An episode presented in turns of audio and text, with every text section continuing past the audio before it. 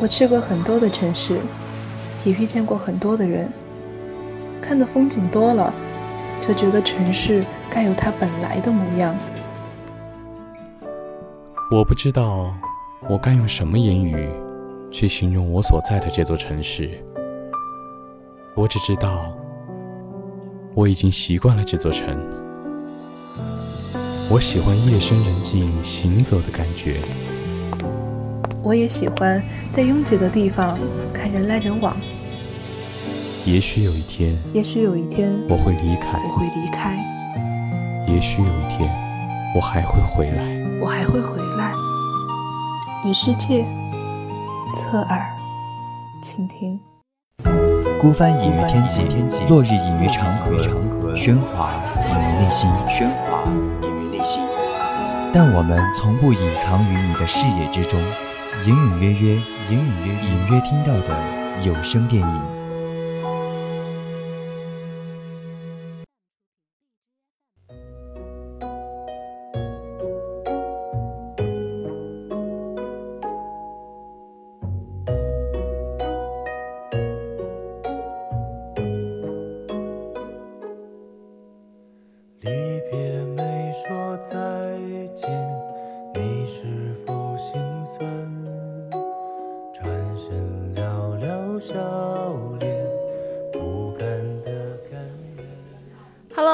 的听众朋友们，大家晚上好，这里是 FM 一零零 VOC 广播电台，在每周五晚九点到十点直播的栏目《侧耳倾听》，我是清月。Hello，欢迎大家来到我们的隐隐约约部分，我是主播汤圆儿。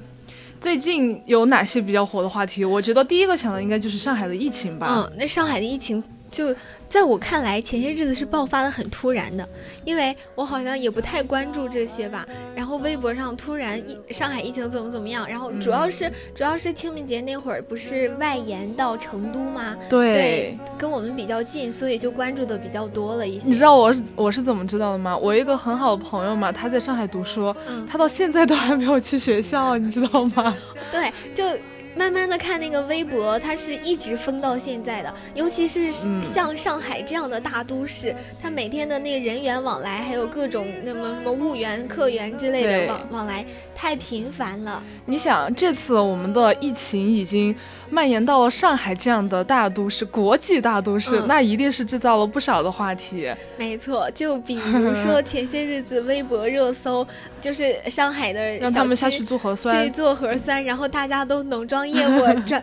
就是那句话打扮的非常好。对，那句话不是说吗？人在楼下做核酸，心在巴黎时装周。啊，对对对，而且我还看到一个比较火，抖音上比较火的视频嘛，就是说，嗯，今天的今天的那个做核酸的医生是上海本地人，大家不用打扮下来了。还有，所以就是他们要把自己包装的这样，然后给外地人一个良好的形象。对，而且不是还有他们核酸自检嘛，就让他们自己检测嘛，然后不是。让你们他们是无接触东西嘛，结果他们就让每一个每户人家外面挂一个包或者挂挂一个袋子，把东西放在里面，然后你再出来取。结果大家挂的是些什么呢？我就不必多说了吧。都是些名牌的包装袋，哎，那什么 Burberry、LV、Gucci 啊，这是真的有，甚至有些名牌我都不认识。是我们不配融入人家有钱人的世界的，而且。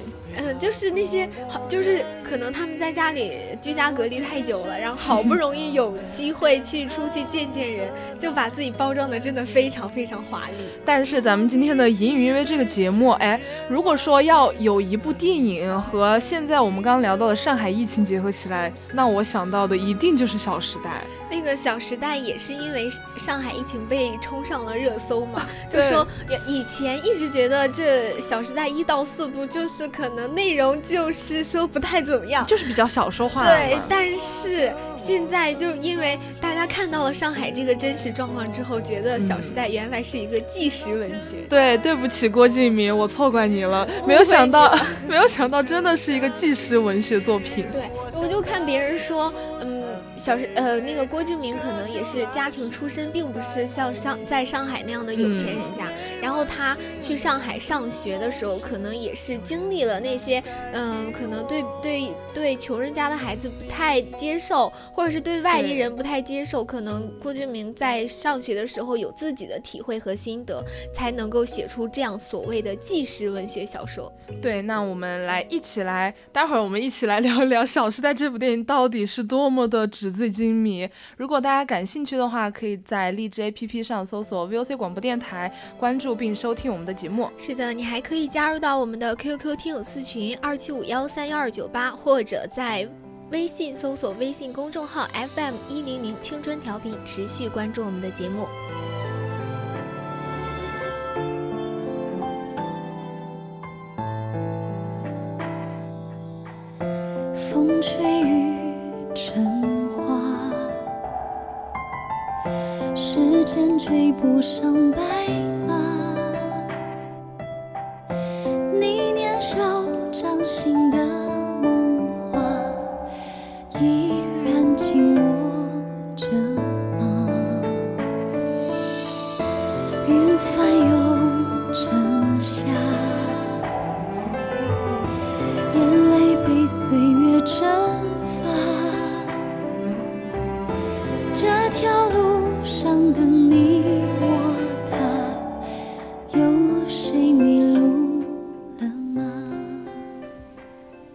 刚刚不是提到《小时代》这部电影到底有多么的纸醉金迷？因为提到《小时代》嘛，我们的第一印象点就是华丽和奢侈。很多人对有钱人的想象都是从《小时代》这部电影开始的。嗯，就比如说那个，我觉得算是第一女主人公。顾里，顾里她是一个出生在特别富贵人家的，她的她是，呃，一想到顾里就想到了奢侈精致，对，而且在这个电影里面的时尚和装那个上，《小时代》确实是专业的，因为导演郭敬明他是请了那个国际。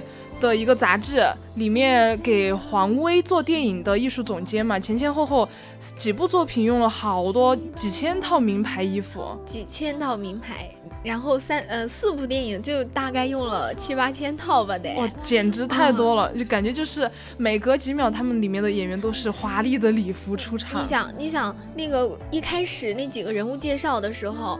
顾里就是用凌霄的视角去介绍顾里的时候，说顾里出生在一个什么特别富贵的人家，然后他那个镜头就是顾里在他那个几间房子里的几间房子的衣服鞋子里面那个走的那场，而且走是走过去的，对，就是就是不屑一顾。哦，我今天穿哪件呢？就是找啊找啊，我在这么多衣服里面我都找不到一件合适的。我一年四季的衣服加起来，我整个人撑开着那个衣柜就够装了。结果人家是过用。走的。是啊是啊，这不过呢，这点钱在《小时代》里面真的不值一提了。就第一部，凌霄不是打碎了他老板公明的一个水晶杯嘛？就是什么那种国外国外品牌那个英文单词，咱会读啊，咱会读。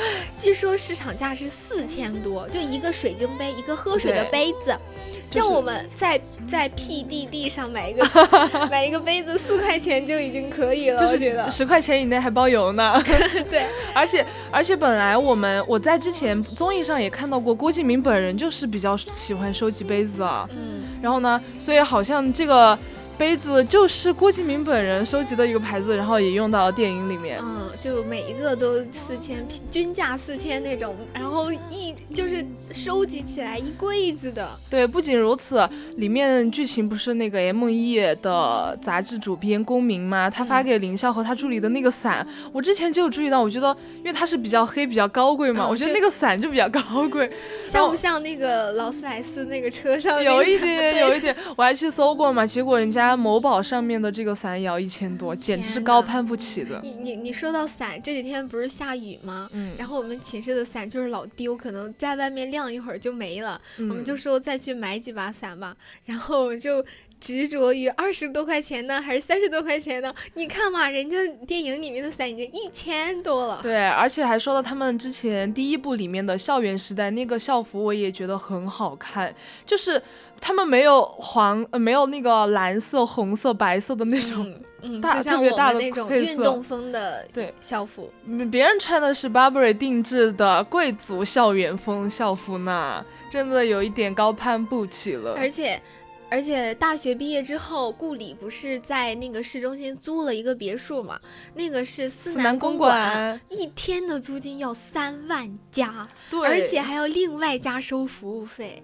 所以说，对于《小时代》这部电影，你可以去诟病它的剧情，因为我知道大家对这部电影的剧情是有有一点觉得无厘头的嘛。嗯嗯，对，但是对于服化道这方面，即使是现在过了好几年，依然没有人能够否认它的精致。没错。你想嘛，一个别墅一天要三万加，你要不在里面拍戏的话，嗯，拍上几天，三天，就算把所有的戏都拍完，那也是冲冲着好十多万呢，去了。对，所以客观来说一句的话，论华丽程度是没有一部能够超越《小时代》的。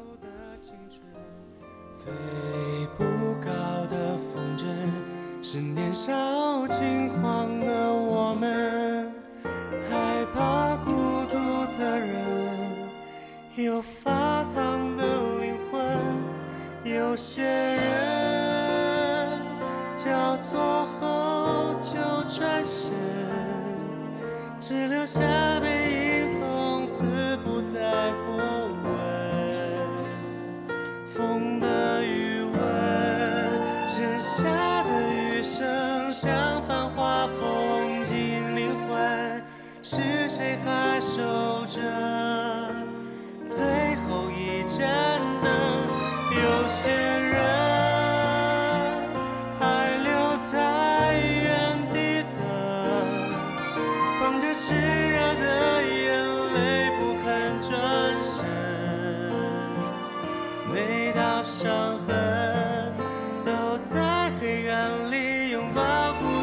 除了这个电影的服化道之外呢，《小时代》的每个角色也非常的有特点。郭敬明很显然的是清楚他的粉丝们在想什么，在想看什么。粉丝不是那个演员面瘫没有关系，重要的是他得长得漂亮。对于我来说，其实我就是想看帅哥美女撕逼。你我觉得里面对于我来说最帅的男演员是那个 Neil。那个金发碧眼的混血儿，我的哦天哪！但是他出场实在太少了，我觉得不太够看。哦，那好吧，那个那个那个什么顾准也可以。哎，顾顾准，我也我特别磕顾准和 Neil，这之我觉前就是得你觉不觉得顾准长得特别像一个，就是一个经常拍古装剧的男男演员，演演年纪有有点大了，反反正我觉得他就是浓眉大眼的，嗯有一点感觉。就是他那种特别适合去拍古装剧那种英那种什么侠客。对，说起他们两个人，我真的非常磕。就是第三部还是第二部里面，他们第一次见面，你有给他、给嗯顾准开的门嘛？嗯，顾准当时就是一脸那种霸道总裁的样子，嗯然后呢，你有就是，嗯、一脸你娇羞可以跟我说，然后他他不是找顾顾里吗？嗯然后你找你找我的姐姐，你可以跟我说。然后那个时候我就觉得你有看上他了。当时说实话，当时我还小，我并不是太懂这种男男的感情，然后就觉得哦，他们两个好像。这个关系不太简单，当然现在是明白了，可能当时两人就一见钟情了。因为毕竟这部电影最开始上映的时候，那个时候，嗯、像男男这种剧情的电影和影视作品是比较很少的，基本上是因为后面《陈情令》的爆火才促进了这个嗯男男剧情的推动嘛。然后那个时候，呃，郭敬明导演已经把这种剧情给写出来了，简直是就厉害。启发了大家这种萌芽。其实说起我们刚刚和顾里和尼奥、呃顾准和尼奥他们关系最好的就是顾里了。嗯这部剧，哦，这部电影里面，我觉得尼呃，顾里绝对是大女主剧本。顾里她的家世很好，而而且我觉得她的头脑也算是比较清醒。真的很聪明。而且我不是有有评论说这个电影完全可以改名叫做《顾里和他的三个白眼狼》。哎，确实是因为我看完整部电影，我就觉得顾里他们在做每一件事情里面都是考虑到了另外三嗯个人的，而且因为她的家世比较好，就不差钱儿，嗯会给其他三个姐妹很多很多帮助。但其实她没有想到，给别人三个人造成了压力，而且是嗯没有顾及到他们的那种被施舍、被怜悯的感觉吧，可以这样说。嗯，顾里她就是一个好心办坏事的千金大小姐。比如说第二部开的那个她的生日会，嗯。就是著名的名场面，八二年拉菲的洗头，拉菲洗头，就对这个剧情就是当时，嗯、那个叫魏源，魏源是嗯唐宛如的暗恋对象，但是大家都是魏海，好像是，哦，魏海就那个羽打羽毛球的男生。对对对，但是大家不知道魏海已经有女朋友了，然后顾里就想借他生日会的机会撮合一下把他请来了，还让他给唐宛如播一个东西，嗯，结果当时就尴尬住了。就把那个唐宛如给羞辱到了嘛。对因为因为因为顾那个魏海就直接呃直截了当的说出了我有女朋友了。嗯，对，我觉得其实威海这个地方处理的怎么说呢，是还好好的，我觉得是好的。就我更希望一个男生，你你就是我喜在喜欢你的情况下，我的姐妹来撮合我们俩，你一定要你一定要告诉我们你是有女朋友，不然就不的话，我们都是在做白用工啊，嗯，也是也是，对吧？就嗯这个地方。直接促成了后面四姐妹，包括和这四姐妹有关系的其他男生，这些人一堆人在那个饭桌上撕逼。就是前前面所有埋伏的剧情还有矛盾，在嗯这一刻，大家哎都说吧，摆烂了，都说吧，都都都说出来，都拿到明面上来说，然后最最后把那个那个什么南湘给激怒了，直接 南湘这个地方就是他晚上，就是如果说南湘本人哈，他晚上睡不着的时候会想到这一天吗？就就是我觉得又尴尬又南又好，那个。你，是我的神，你竟然这样的让我们出了一口气，对待有钱人，用用用费钱的方法去治他。对他当时是怎么样呢？就是慢慢的站起来，一步一步的端着高傲的红酒杯，优雅的走到顾里面前，说希望祝我们今天的寿星谁？谁谁像像我以后的人生像我一样发烂发臭，然后。那个拉菲就浇下去了。其实这里也有一个导火索吧，就是凌霄那条线。凌霄当时不是和她男朋友也是比较有感情危机的吗？和嗯简溪，简溪已经出轨了，简溪这个人吧，我觉得从一开始我看这个电影，我就觉得凌霄怎么看上他的呀？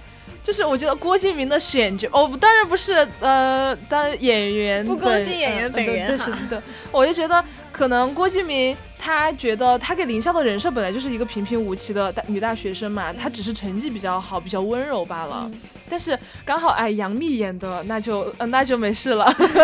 但是主角光环。对，但是人家林霄的人设就是平平无奇的嘛，所以说她和她的男朋友，在整个不管是感情线也好，还是她的学业线啊，包括工出来工作的线也好，都是比较普通的状态。然后嗯后来她男朋友出轨，我觉得也是我情理之中的。是她的工作普通吗？她直接去面试，在那么一米八几的那么一群跟她一起竞争对手里面，她脱颖而出，就因为她摔了一跤吗？啊，对，还是因为她走了顾里的后门，才被她才被应聘到的？嗯，反正我就觉得这个地方是有一点小说剧本嘛，因为他嗯当时去应聘的时候，那个公民是有一点冤家的感觉了。没错，就偶像剧的剧情，嗯、那个高跟鞋不太会走路，然后就摔在了那个大 boss 面前，就被录取了。对啊，而且当时不是还让他去买咖啡什么的吗？都嗯做的不是特别好。如果说他是一个很普通的应职者，然后又不是特别出众、做事笨笨的，哪个老板会多看他一眼呀？嗯，那话说回来，还有一个另一个男主人公叫顾源，就是顾里的男朋友，哇，他是一个痴情人。顾源真的就是我，呃，顾源就是我小说，就是小时候对霸道总裁的那种启蒙了鼻祖。还是温柔男人，长得又帅，专一，为了顾里什么都愿意做，他甚至愿意为了他去坐牢。对，然后甚至就是这两年火起来的兄弟情里面，在《小时代》里面也有，就是你刚刚说的 Neo 和顾准，嗯，虽对对对，然可能这个兄弟情不太单纯，是的，当然是不太单纯因为我们最后第四部里面，他们三个，他们三个就是 Neil 和顾准，还有那个公民，他们仨不是拍那个裸裸裸身照吗？不是嗯裸身照，就是他们是穿了裤子的，但是是裸了上身的嘛？啊，嗯嗯这是可以说的吗？这是可越以说越离谱了。但是我记忆太深刻了，太养眼了，嗯主要是。说，因为他们就是拍，他们最后在那个房子里面嘛，嗯也应该说他们最后的聚会了吧？第四部里面，但是他们那个时候还在那个目前的剧情发展来看，还是一个 happy ending 的感觉。嗯然后呢，他们就是拍照，当时是唐宛如对，跟他们玩游戏，然后他们都输了，唐宛如就非常放肆的来来脱，脱脱衣服，大家都脱吧，然后脱到脱到，他们三个男生就只剩底裤了，就是啊给孩子留条底裤吧，然后 真的太养眼了，那腹肌，那个那个那个身体的颜色，小麦色，救命！馋死我了好，想去摸一把呀！馋死我了我们。两个要控制住，不可以在这里这样放肆。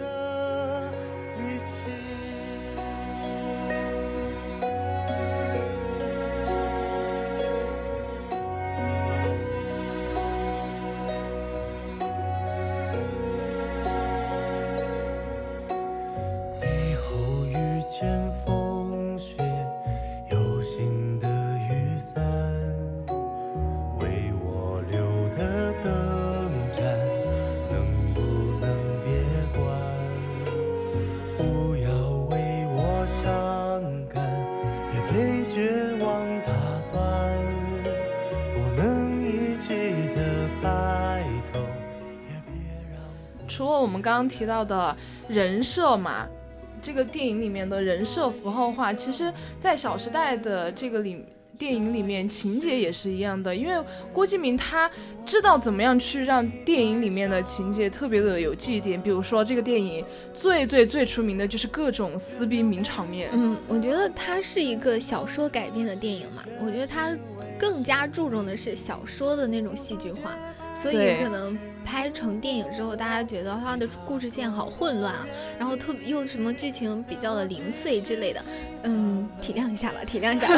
但耐不住，我就喜欢看帅哥美女撕逼呀、比如说我们之前看到的，嗯、在凤凰娱乐里面统计过，《小时代》四部哈里面大大小小一共撕了三十三次，三十三次，四部剧三十三次，平均一部就是里面得一部得撕八嗯次。哎，是你怎么算的？不好意思，不好意思。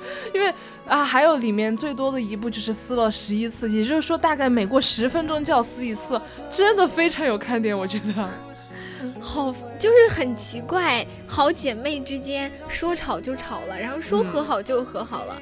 之前不是，嗯，他们四个人的撕逼就是从开始的一 v 一撕逼到最开最后面的各种二 v 二、三 v 三、一 v 四。我觉我印象最深的是在那个雪地里面，当时下着大雪，然后林香、呃、林霄和顾里的那场，那个林霄拿着玫瑰花，玫瑰花摔在了他的脸上。因为当时是对于凌霄来说是一个非常大的痛点，就是周崇光那个事儿嘛。嗯，周崇光他是假死，但是凌霄不知道呀，对，而且顾里看出来了，但是并没有告诉说林霄。他是我我其实能够理解顾里的，为了顾全大局嘛，嗯，一直没有告诉凌霄，但是凌霄而且你说，你说那个那个陆烧对于周崇周崇光来说，不就是弄了个洗剪洗剪吹，然后戴了个美瞳吗？为什么会看不出来呢？其实我我在那个花絮里面是看到过的，他们嗯是给演员化了特效妆的，就是眉毛这个地方好像是垫了一点东西的，画了一点东西的。嗯但是耐不住他就是陈学冬本人啊，有有改变吗？所以所以那个那个电影里面，林霄在那儿喊周崇光，周崇光你在哪？然后在花絮里面就让陈学冬喊了一回杨杨幂，杨幂你在哪儿？我这这个里面我这个里面就是不管不光是电影精彩，花絮也特别精彩。嗯，就因为大家都是差不多的，差不多知名度，然后差不多的级别的那种明星，当时哈，然后可能大家玩起来也比较玩得开吧，玩得放得开，所以那个那个花絮真的很精彩。不包括后来的，嗯，最后第四部里面不是也有一个撕逼名场面嘛？嗯这个太名场面了，就是简单来说，我就是和席晨睡了。这顾里嘛，哦，对，得了那个子宫癌，他想让把他身边所有人都气走，所以他选了一个嗯很极端的方式去找那个家暴男，就、嗯嗯两个人发生了关系嘛。然后第四，然后第第二天早上就是和大家说，简单来说，我就是和席晨上床了。很无语。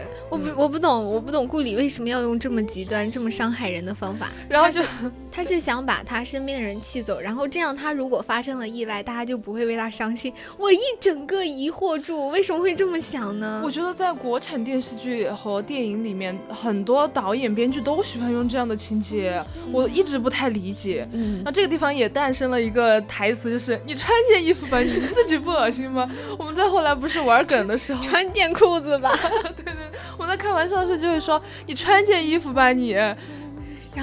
主要是那场戏，我最心疼的是唐宛如，她明明是一个对于当时的情景来说，明明是一个局外人，就是来你们要打架，我是来拉架的。你们别吵了，你们别吵了。然后一个甩手，他一个转身，整个脸就打碎了那个茶几儿，然后那个玻璃渣就那么大块玻璃渣，就把他的嘴角给豁烂了。我我的天呐，这个地方也是不得不惊奇剧组的化妆能力，嗯，很像很像，太像了。当时把我吓着了。看到我都肉疼，我都我好几次不是几刷那个《小时代》，我都看到这里我都会跳过，实在看不下去，太恐怖了。嗯而且他给的还是一个特写，把那个玻璃片儿拿下来的时候，那个血直接崩出来流出来了，我太敢拍了。我到现在我都还没有特别想清楚他们是怎么拍出来的呀。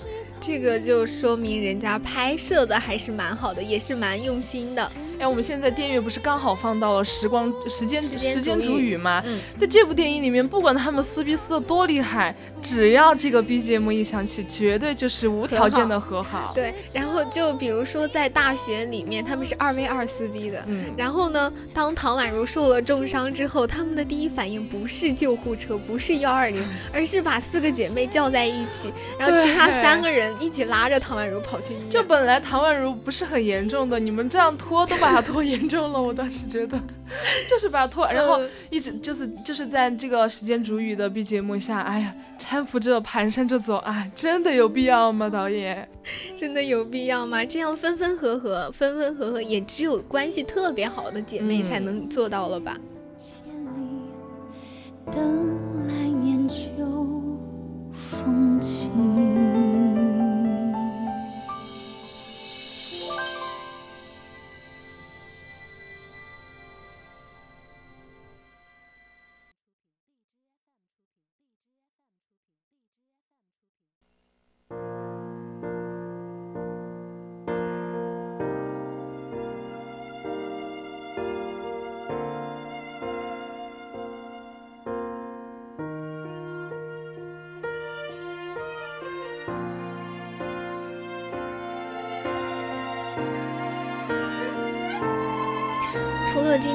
说到的呢，其实《小时代》你要仔细去看的话，还是有很多其他的内涵和细节的。对，但是总的来说，《小时代》这部电影就是我的青春。没错，它一到四部跨度很长。也许在未来哈，《小时代》这个系列的影片可能不会被载入电影史，因为从某些层面来讲，这个电影呢。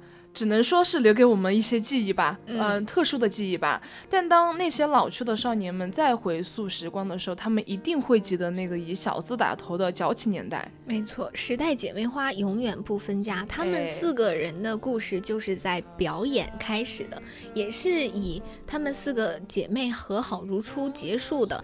那么，其实回想一下，在我们的青春里，也总有那么几个要好的伙伴，我们之间吵架，然后再慢慢的解释误会和好，对，吵架和好这样一个循环往复的过程，然后会更加的珍惜彼此。对，就像他们一样，我们每个人都有自己独特的、属于我们自己的青春的回忆。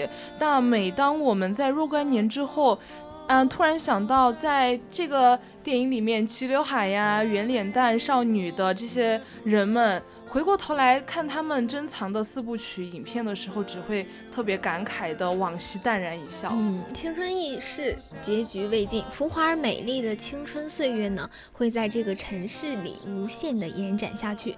也许银幕上讲述的青春正在悄悄的流逝，但是现实中总会有人正在进行这段青春。对，那现在呢，也到了北京时间的二十一点二十八分，我们的音乐约到这里就暂告一段落了。我是主播清月，我们下期同一时间再见。接下来是三味书屋和人在旅途，我是主播汤圆，我们下期再见啦。